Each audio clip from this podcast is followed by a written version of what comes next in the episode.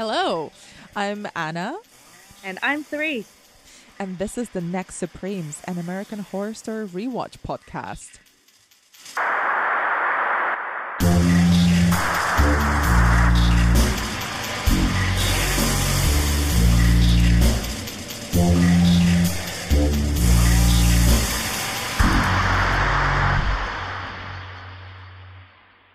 So in this episode, which is titled Murder House, Ben is paid a visit by an upset Hayden who demands he tells his wife the truth.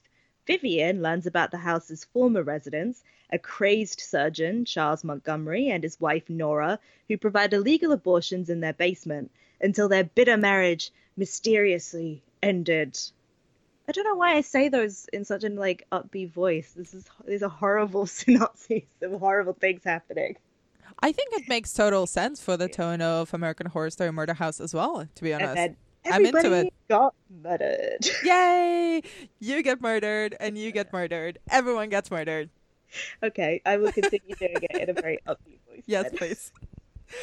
so, continuing with the flashback trend, this episode also starts with a flashback uh, set in 1983, and we see the backstory of the very, very tense relationship between Constance and Moira. And that is that Constance catches a young Moira being assaulted by her husband. Yeah, this one is quite just straightforwardly grim. Yeah. This opening scene, and I, th- I guess it really changes our perspective on who Constance is because up until this point she's like, oh, she's fun, like crazy next door neighbor, very eccentric, you know, coming Mm. in and making ipecac cupcakes. Ooh, But- Constance is a murderess. Yeah, and to see her especially turn on a, another woman like Mm. that who, you know, was being assaulted. She was the victim of a crime in that moment, and she comes in and she has a gun, and the first person she shoots is Moira, not not her husband. I mean, she shoots her husband after, but I think it's very telling that she goes for the woman first. Yeah, absolutely. Moira is low key one of my favorite characters of this season. And this scene does so much for her character, I think, because in this scene, she's played by Alexandra Breckenridge. So she's the young, sexy version of the maid that we've seen only through Ben's eyes so far. And here she's dressed in a much more demure maid's outfit. And she is essentially mimicking Frances Conroy's performance. She is not coming on to the husband whatsoever. So it's so tragic that she is literally about to be raped by this man who is in a position of power over her. He's her employer. She's in his house making his bed. And Constance goes after her first and she calls her a whore and shoots her in the face. Which yeah, which I this is sorry to completely change the tone of this, but also um Jessica Lange's face in this scene. I, is it. CGI or is it makeup? Because there's something is something has been done to her face. Oh, she's definitely been de-aged in this. And I yeah, did have it on in my notes. Do you think it? Do you think it worked? no.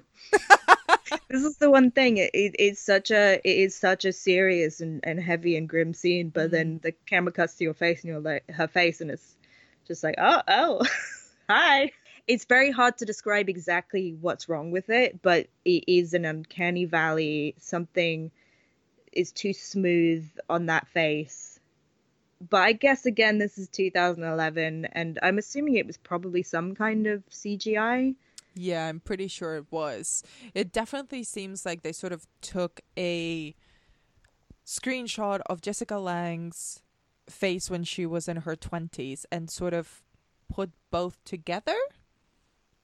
It's very strange like they looking. just on Photoshop like carried it over. yeah, like they sort of did a, a like a little a little cover up in, you know, not even Photoshop, like a free version of Photoshop. They didn't even pay the Adobe Creative Cloud subscription. They printed it out and they taped it over her actual face. Her dress is fab though. She looks amazing in Yeah. red. Yeah. That is that's the thing about that scene is is when you first see her, she looks so glamorous, and then it just turns into this this horrific act of violence, and it's yeah, it's, Mm. it's a strong way to start what is a very interesting episode. The next scene, I think, is another episode of Ben Harmon is a terrible therapist, which is the the show within a show that I also enjoy watching. And the first appearance of Adina Porter, future AHS regular, as a one of his patients, whose only issue, I, she says, is being uh, extremely boring. I love that. He says I'm very boring, She's so good in this. I love her. and I I do my best to try and and learn all the football teams that he likes. There's the Chargers, and Like- that's in Seattle. That's on the East Coast. It's such a good performance because I think especially if you see her in the later seasons and she plays these like brilliant, complicated women, Mhm. and then soon it's like, oh my god. I'm an Ah. accountant. I'm an accountant by trade by branching out into taxes. Good for you. Good for you. Take it somewhere else. and and the fact that in so in that scene he basically i guess he's falling asleep Mm-hmm. which is uh, just so, like we like you were saying bad therapist ben Harmon, bad therapist this is a peak moment of falling asleep on your boring patient I actually thought that the visual direction here was quite interesting because we sort of see him lose interest and then sort of doze off, and then we don't see her. The kind of camera is out of focus, and then it's just her voice. And Adina Porter's performance is so amazing the way she plays with her voice. You're also drifting away, and suddenly Ben is holding a shovel and has just buried something or someone in his backyard. So there's this kind of real play with time and displacement that um is intentionally confusing, I think. it, it made me it reminded me of something and I couldn't quite put my finger on it. But I guess like almost uh an Alice in Wonderland, like the the caterpillar with this hookah pipe and everything starts to get a little bit like weird. Like it has that sort of weird druggy. So that's the thing, you can't quite tell like is he falling asleep or is, or is something else Mhm. happening to him because it's it's getting a yeah, a little like 60s drug vibe. Then comes one of I think one of my favorite Moira scenes ever. So young sexual fantasy Moira is again trying to seduce Ben by literally being bent over and you know sort of thrusting her bum in his face and he kind of loses his shit at that point and confronts her and tries to fire her. And then comes this three-way employer employee dispute between Moira, Vivian and Ben.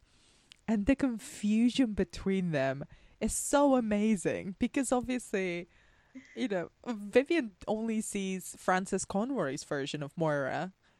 And she's like are you are you for real?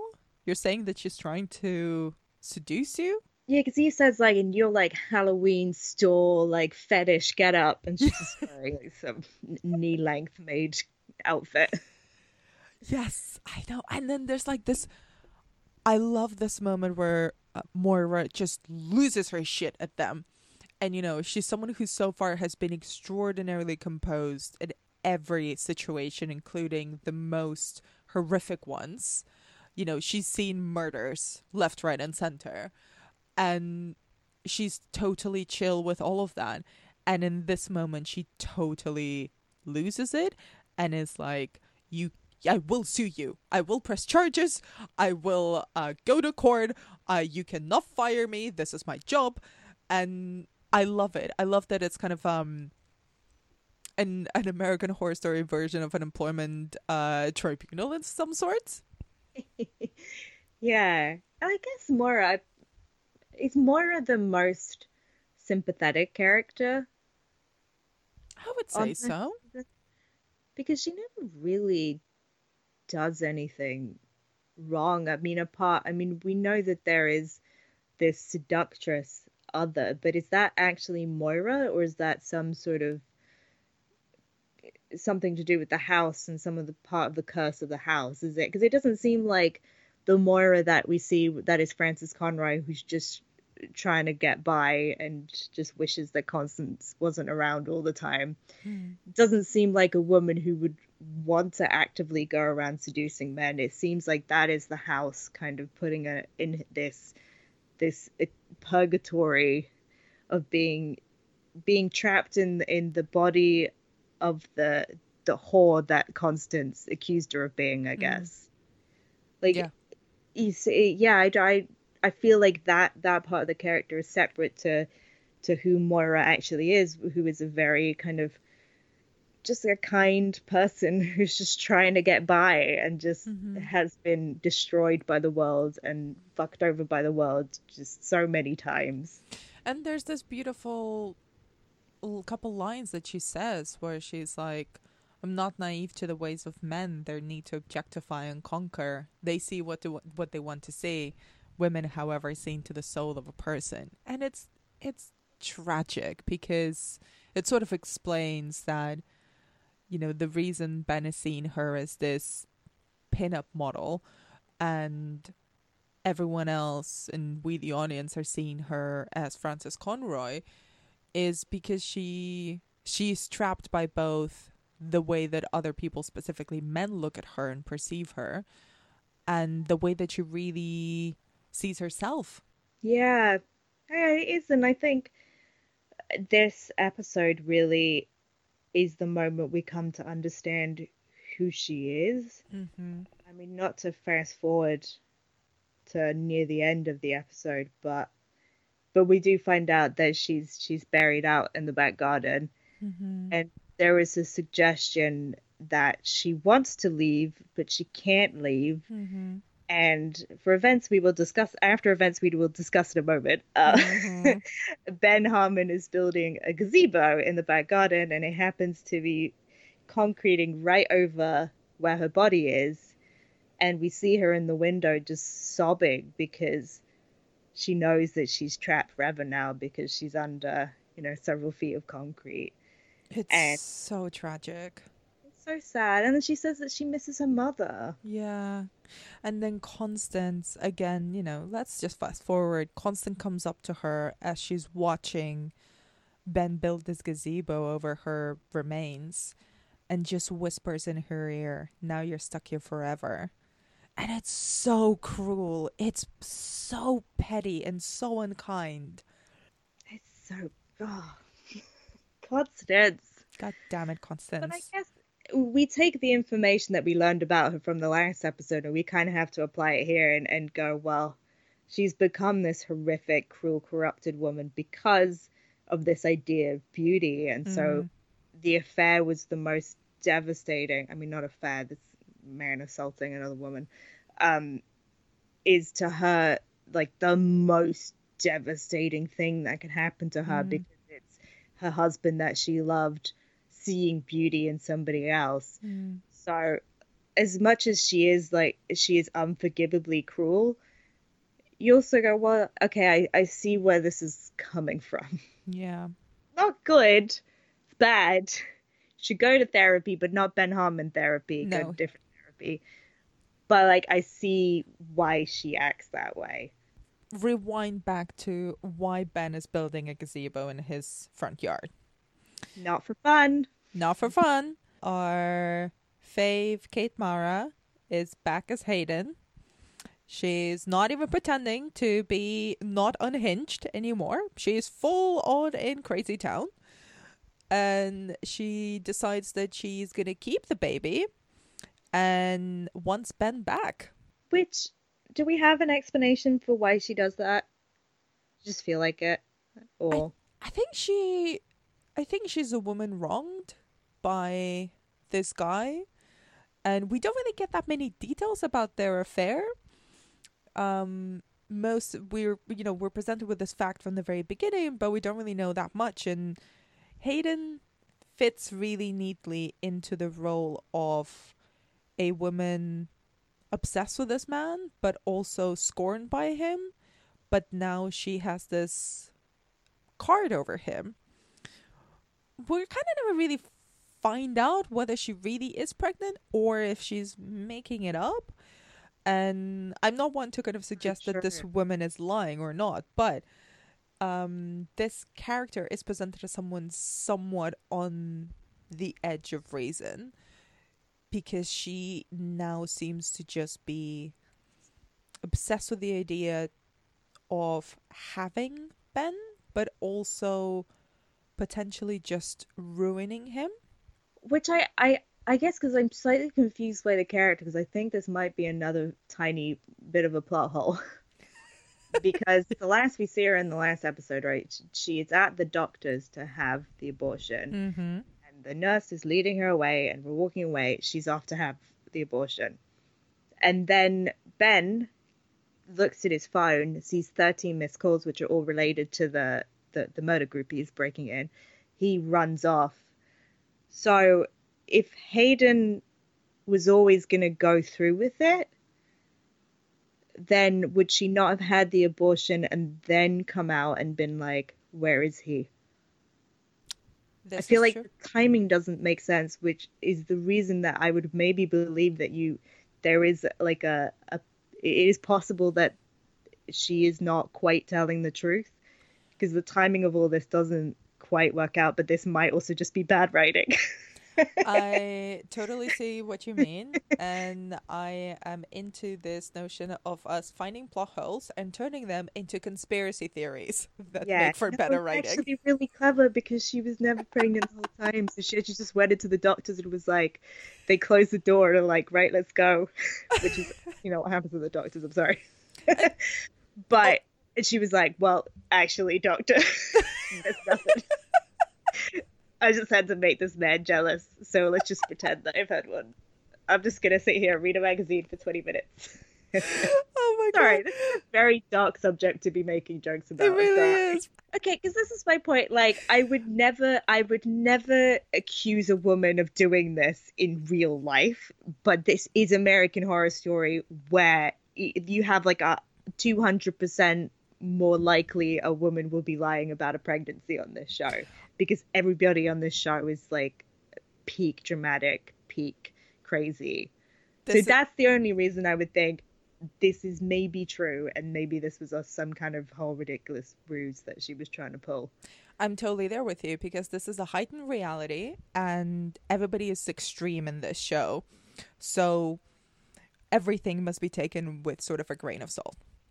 But it's interesting that the the very complicated subject of abortion plays quite a lot into this episode because we get a flashback to another to another time in the history of the house and get a little peek into some of the previous inhabitants of the murder house.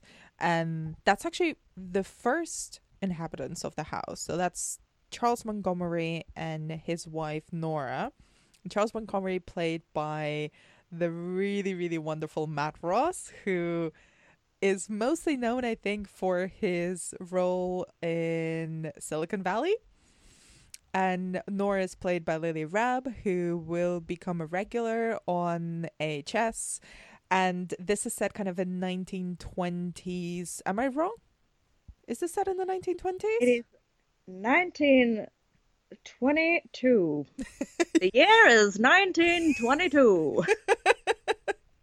so this is in the 1920s in LA and Charles is sort of was a brilliant surgeon who is now a opium addict or an addict of some sort and mainly likes to sew bits of animals together while getting high. Well, this is the thing. The so we find out about this story because Vivian finds out that there's a murder tour that goes past her house, which was mm-hmm. referenced in the last episode, and so she goes on the murder tour. And they stop by the house, and then he starts telling the story about, you know, this brilliant, this brilliant doctor who had a Frankenstein complex. But then they cut to what he's actually doing, and he's sewing a bat's wing on a piglet. and you're like, this is the brilliant like new Doctor Frankenstein. what if what if you had a pig that could fly? Charles Montgomery doing his little piglet bat experiments in his basement is literally the equivalent of a stoner dude like mixing Pepsi and Fanta together and thinking that he's concocted some sort of new superpower drink. Yeah, I just feel like Frankenstein complex is, is maybe overstating what the situation is. He's just sewing bits onto other bits. Yeah, but also can we shout out the actor David Anthony Higgins who plays the murder tour tour guide who was Craig on Malcolm in the Middle and he's so, so over the top. I love him. That's such a good spot. This is a it's I love it. It's I love it. An entirely useless talent, but I'm glad you appreciate it. I would also like to just shout out Lily Rabe's acting oh, in yes. this they have a huge fight at the dinner table, which is just mainly her yelling at him because they, well, they've only got two servants, two. um, like she's just hysterical, hysterical old timey socialite, but also kind of scary at the same time. She is really scary. She's also so uh nasty to him. Well, he only had two servants. Cool. you made me pull all the way out here from Philadelphia. in a house with just two servants. I have to do some chores. I like she. The implication is that she has to work, and she's horrified by that concept that she has to do some work. Which I imagine having two domestic workers for a family of three would already take care of most daily chores. So, what horrific thing is she being forced to do? I don't want to know. I really don't. She does not seem like a nice lady. No. And it's it's interesting that both her and Constance are such so nasty to other women. Because Nora is also the one who forces Charles into performing backdoor abortions. And she's shown kind of bringing in a young actress and charging her and drugging her and sort of pushing her into this basement with her husband who is probably high on something yeah, just, just sewed a batwig onto a piglet uh, your trusted doctor. I mean what do you think kind of about the way that this episode in particular kind of looks at and tackles abor- this is not funny. I know it's not funny, well, but I'm laughing at it. Like it's like abortion through the ages. I don't. Th- I I was. I don't think this episode deals with it particularly well. I'll be honest, mm. which is hmm. why I think I have a hard time taking like the struggles of these characters seriously. I think. I think American Horror Story can be a little bit up and down with more sensitive issues like this. Mm. Um, I feel like they've dealt with ideas of abortion in other seasons a little bit better. That's like other. It comes up again. I'm thinking yes. Um, but I I think in this particular episode, like it is just a little bit of like kind of ridiculousness. Like you have Hayden, yeah, having changing her mind for the very sort of flippant reason that she's just mad at Ben because he wasn't there. Mm-hmm or potentially making this up. Who who knows what is going on with Hayden because mm. she just runs around screaming in this episode. Um, yeah, and then to have the the the idea of backdoor abortions, which it, it was, I guess, was was such a, a, difficult thing in that era because mm-hmm. you just did not have access, and you know, for for women in in positions where they would not be able to raise that baby, and that baby would would just like they just didn't have the economic resources or the social resources to raise a child like what else could you do in that situation mm-hmm. and so you have this horrible sad history of women risking everything because they had no choice like they they had no choice other than to to risk their mm-hmm. lives to to have this very dangerous procedure. Um and there's something yeah. quite nasty about Nora being so cavalier and throwaway about it and sort of egging these we only see her with one woman but kind of egging this young woman on to have the procedure in a way that seems so money driven and it's pretty clear that it is. You know she doesn't care about this girl or the potential dangers of it or what's right for her. It's just the cash. She just wants the cash and she will literally throw this girl into the the Frankenstein basement. Yeah, I think we we don't spend much time with Nora, but I think we learn a lot about her. Yeah. And she I guess is kind of one of the great villains. I don't know. She she's one of the more evil ghosts in in my mind because I I think doing that is so callous to, Hmm. to know the to know the risk that these women are being put under and not to care because she could get sixty dollars to buy another I don't know hire another servant. And then we see the return of realtor Marcy as well, Ah, Marcy. who gets absolutely a new asshole ripped by Vivian for not disclosing the the murder history of the murder house. But I would say that Marcy gets quite a, a like a good burn back Oh yeah. because she's like, I live in this shitty apartment. there are rats inside it. I would love to live in this giant house. I don't care how many people are murdered in it. Ghosts are better than rats. So, like, I don't know. I, I I like that little power play because I don't know. I Mhm. actually don't know who comes out of it on top because you know Marcy does have a point. Yeah, nobody cares about Marcy. And she really fights back against Vivian. But at the same time, she Vivian pulls the ultimate uh American bougie queen red card and she's like, if you don't do this, I will sue you. So Marcy kind of I think loses that battle. Yeah, but which is unfair because Marcy did disclose the murder that Mm. she did. She says you're meant to disclose murders within three years, and like every old house has probably had a, a scary death in it because Yeah. if you live in an old house, that's just like inevitable at some point.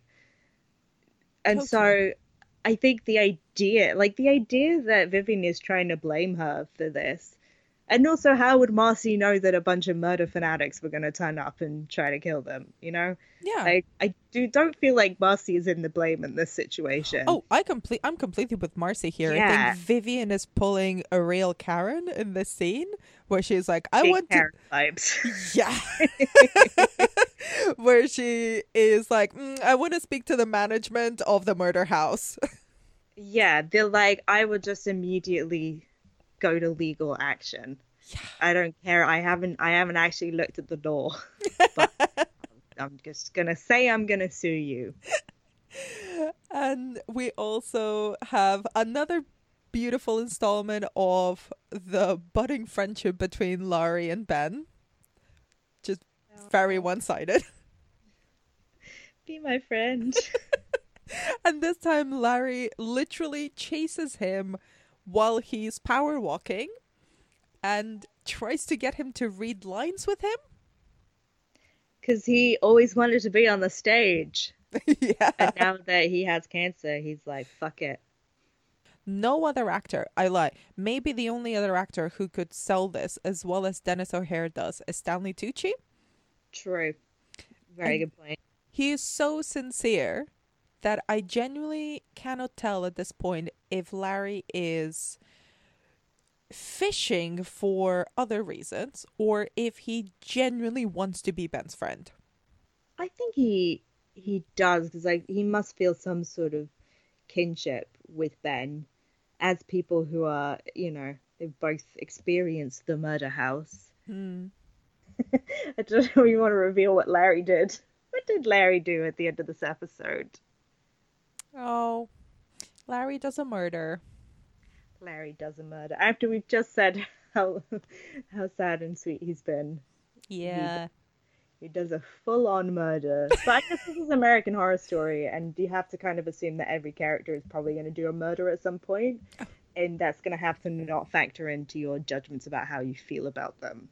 So he murders Hayden. Yes. And again, kind of like stay with me here. It's kind of like a cat who murders a bird and gives it to its owner as a present. I think this is what Larry is trying to do by murdering Hayden is sort of by like solving one of Ben's problems and giving the solution to him in the form of a homicide. Yeah, because in his in his you know in his brain, which is his ghosts and demons inside of that. I don't know. There's like demons inside of his brain because that's like the the whole vibe of the murder house was starting to build. Is like you go in that house and you've got demons in your brain instantly. um, and so in his internal logic is like this is a problem how do we solve it we kill Murder. it yeah to him he like he he doesn't have that's the thing that's interesting about larry is that he's he's sort of sweetness without a moral compass mm. because he just wants to to kind of be appreciated and have some sort of acceptance before he dies but also he does not morally see the issue with murder, which is an interesting way to build a character, I would say. And this is when Ben is convinced by Constance to stay in the house because Vivian is, you know, as we described with the previous scene with Marcy, it wants to get the fuck out, but they are convinced to stay put at the house, partly because they uh, don't have any money to move elsewhere. They're kind of stuck financially, and um, Ben is convinced by Constance to stay put. And his solution to the murder is to slap some concrete and build a gazebo. Build which, a gazebo. Which he does yeah. in kind of like record time. I mean, it looks like it takes him like a couple of hours to fully build a gazebo in his front yard did he get that wood or the concrete or any of the materials? I guess it'd be quite boring if we had to follow him to like home base. that's what Larry's talking to him. like, hey. That's what the DVD extras are for. Yes. But that's the really sad moment where Larry actually discovers Moira's remains. And he has this cruel choice where he could, you know, dig a grave somewhere else, but he doesn't. He buries Hayden in the same spot as Moira, and they build this gazebo over it and kind of sealing both Hayden and Moira forever in the house. It's very sad. Yeah.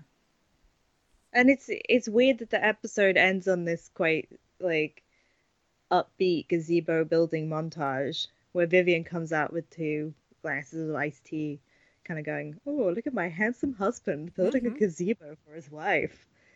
Because obviously she doesn't know about any of this. She just thinks he's building a gazebo because why not? It just seemed to end on the the the weird high note of now this family has a lovely gazebo with several bodies underneath, but you know.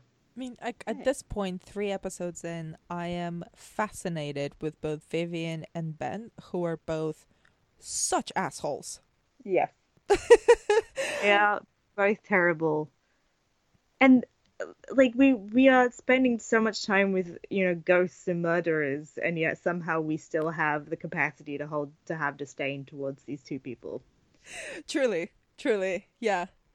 This is the thing though. American horror story just plays with like it completely messes up for the the hour that you're watching it it completely twists and messes up your your sense of moral perspective it's the american horror story effect i enjoy the questions that it raises in my brain yeah because somehow we're in this completely gothic gruesome world where murder and destruction is just like a daily habit but my God, if somebody is mean to somebody else, I am not having it. It doesn't feel like it should be right, but it's just, it is. It is. Mm. It's great. Such a great show. I love it. I know we're three episodes in now, but I just want to re- reiterate that I love it. Shall we move on to our categories? yes. Okay, so top quote of the episode. What's your favorite? Oh, two servants too. two servants? Two. two servants too. Two, two, two, two, two servants. I don't know why that makes me laugh so much. I'm sorry. What is yours? I love the way you say it. Um, I love Constance just casually going by Marcy uh, while she's putting up her for sale sign and just literally spitting at her, being like, good luck selling this lemon. Okay, top naked man moment. Oh, I don't know. Are there naked men in this? I'm actually struggling to. I don't think I made a note of any any butts. I don't think there's any naked man. I think the closest thing we get is a very sweaty Dylan building a gazebo. That's an emotional, emotional nakedness. Yeah, we get an emotional naked man here. Emotional, emotional naked butt shot is a man building a gazebo for his wife. And who is the MVP of the episode? I feel like I'm struggling with this at the moment because Mm. I I'm still in this place where where Constance is the one who knows everything. Or maybe Larry because like he did he achieved what he wanted to achieve in this episode. We may not agree with it, but he wanted to help Ben. Done, dusted. This is this is the the AHS equivalent of his Facebook friend request being accepted by Ben. Yeah, because now they're bonded for life Yeah. because he's just witnessed his murder. So I think he got what he wanted. So yeah, I'm gonna go with Larry. Good. Yeah, good choice because all friendship is based on blackmail. Yes. Yeah. Is that not how you make friends? Oh. I think mine would be the detective who is investigating the disappearance of the of Adina Porter's character from the beginning of mm. the episode. And she turns out to uh, have committed suicide, but there's audio a audio recording of Ben being a terrible therapist. And this detective just very nonchalantly tells Ben it's not a crime to be an asshole. That's a good line. And I think he just kind of wins the whole episode because he kind of seems like he's someone who's gone from a totally different show where morality and ethics exist and he has to deal with these terrible human beings and he's like, "Oh, for fuck's sake." Yeah. I can't actually charge you with anyone, but you are a terrible human being. Bad person. Moving on to the insensitive historical reference of the week. Oh, the Sal Mineo murder. Yes! Very insensitive. Um, because it just that's the weird thing. It goes from because obviously we're watching on, this on Netflix, so we don't have the ad breaks. But I think it it must be right after an ad break. It flashes straight into recreation of Sal Mineo's murder, who Mhm. uh, was an actor who was in Rebel Without a Cause, who was Yes. murdered in real life. Uh, and the and then we so we we watched the whole murder with no context. We're like, what on earth is going on? And then we cut back to the murder tour, the murder bus tour, Mm-hmm. and the the the guy. Wait, the tour tour guide, tour guide, Tour, Tour guide. guy. Yeah, Craig Tour from Malcolm in the Middle. Craig from Malcolm in the Middle, is explaining that this is the spot where Sal Mineo was murdered, and he says that the the guy convicted was convicted for a random robbery, Yeah. but people believe that this guy uh, was actually innocent and it was in fact a hate crime which is interesting that they this is the thing they kind of present it in the show as if it was some kind of cover up and it was actually a hate crime because Sal Mineo was gay and um, he did have a unsurprisingly pretty awful time in Hollywood and was discriminated ag- against a lot but I don't actually know if there's any evidence that it was a hate crime. I think it might have just been a random robbery because there's a lot of evidence that the guy convicted did it because he was boasting about having done it afterwards. But he at the time did not know that it was Sal Mineo. He just thought it was a random. He was just trying to mug somebody. So seems to be pretty, maybe a little bit insensitive to just drop that in there. Yep. and just suggest that it was a thing when probably it maybe wasn't that thing and not really give any context for it. So I feel like that is a pretty good candidate. This is like prime insensitive historical reference. Oh, 100%. This this is peak. This was also my my choice for this episode. It's like this this yep, this is the one. It just wins. It's entirely random, uncalled for and sort of also totally ignores the complexities of the history. It is, you know, uh, I'm not going to defend it. The only thing I would say is that it makes sense as told by a very superficial, hyperbolic tour guide who is just making a quick buck and reciting something that he probably pulled off of Murderpedia. I agree with that. I think to me the the insensitive part of it is that we we like watch it because you go in from the ad break, the end of the ad break, straight into this murder. Yeah. And you don't know that it's Sal Mineo. It's only afterwards mm. that you're like, oh, that was meant to be Sal Mineo. Okay. I think that the part that's the part that seems so unnecessary of like, why do we have to see it? yeah, no, completely agree with you. Very and like American Horror Story does this a lot of just like showing you bits of history with like no context and often getting the history like pretty wrong in in sort of yeah missing as you said kind of missing out the complexities of most situations. And what can we expect from the next episode of ahs so next episode we're creeping up into the halloween. Every season there is a halloween episode. The funny thing is is usually you can't really tell because every episode of american horror story is a halloween episode and it's a two-parter. So this is Halloween Part One. The spirits of the murder house will become ever stronger, blurring the line between life and death. Dun, dun, dun. So we'll be back next Wednesday with another episode of American Horror Story Murder House. In the meantime, send us your thoughts on Twitter. I'm at Clarisse Lou. And I am on Anna B. Demented.